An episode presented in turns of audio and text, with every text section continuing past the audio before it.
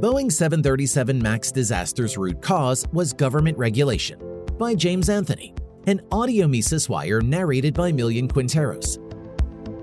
On October 29, 2018, on Lion Air Flight 610 out of Jakarta, Indonesia, a Boeing 737 MAX's safety control pushed the plane's nose down hard, paused for 5 seconds, then repeated the cycle over and over. The pilots fought to pull the nose back up only to get overpowered again and again. The passengers fell back against their seats, then fell forward over and over. The seconds stretched on across all these souls' last moments alive.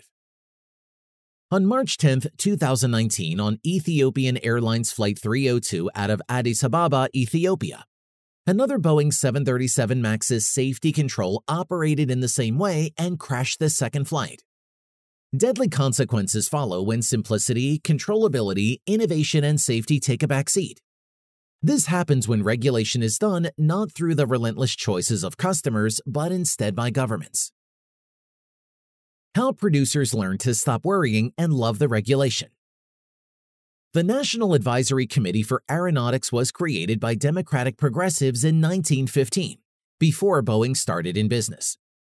The Air Commerce Act was enacted by Republican progressives in 1926. From then on, civil aircraft producers have been regulated by governments. Regulators can't be industrial design peers who actively participate in design.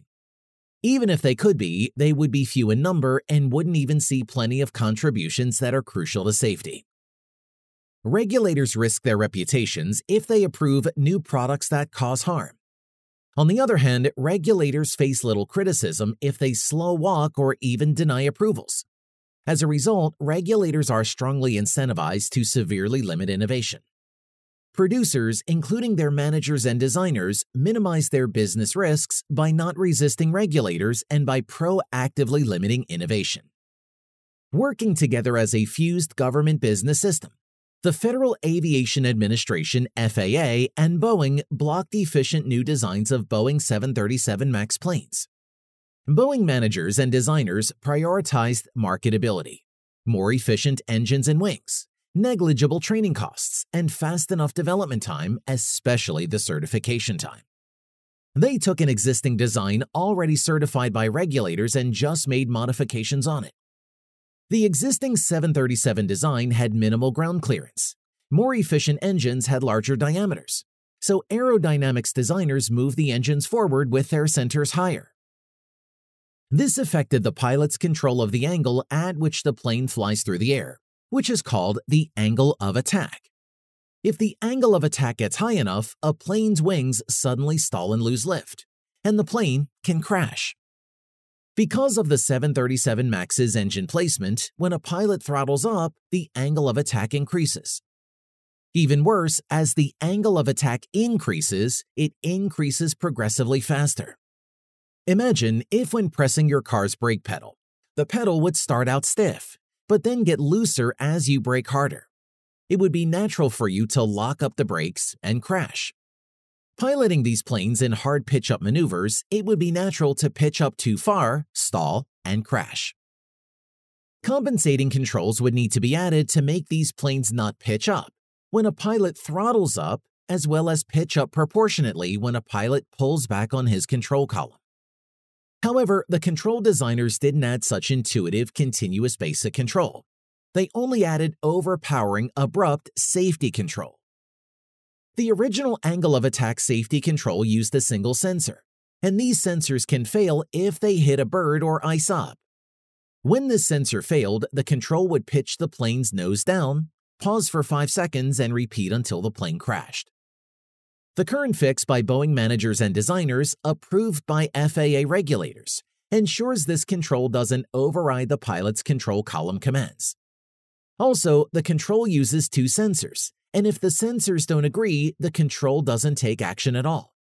The control will also only take action once. Now, if a single sensor fails or the control takes action one time, the control doesn't take action for the remainder of a flight. Better, more intuitive control is still required. The plane's angle of attack is still intrinsically poorly controlled. This controllability still isn't improved by intuitive basic control, and is barely addressed by the safety control that's approved by government regulators. If regulation were by customers, regulation by government could simply be eliminated. Civil aircraft producers already have every incentive to keep everyone alive and satisfied. Even so, producers need to not be incentivized by government regulators to compromise, and instead be incentivized by customers to improve. Restoring producers full freedom to optimize products would significantly advance safety and value. Restoring producers clear responsibility would further incentivize producers to protect the safety of their customers. When responsibility is more concentrated, producers manage safety risks and consequences better and prevent more losses. Also, when losses do happen, producers are better at preventing subsequent losses. After the Bhopal chemical disaster, these customer regulated producers in the chemical industry quickly collaborated with peers and outsiders to understand all that went wrong and prevent all kinds of avoidable disasters from happening in the future. Government regulation arrived only much later. Under regulation by customers, producers aren't forced to dilute their efforts just to make their liberty and property at least somewhat secure from regulators and governments. Plus, when producers have minimal distractions, small, lean teams of people can then perform their core tasks best. It becomes efficient for producers to develop new, better designs faster. This becomes a competitive necessity. The customer regulated computer producers haven't harmed people, and they've increased computing efficiency approximately exponentially from 1900 through 2020. If civil aircraft producers were customer regulated, producers developing new models would always develop new aerodynamics, propulsion, and structural designs.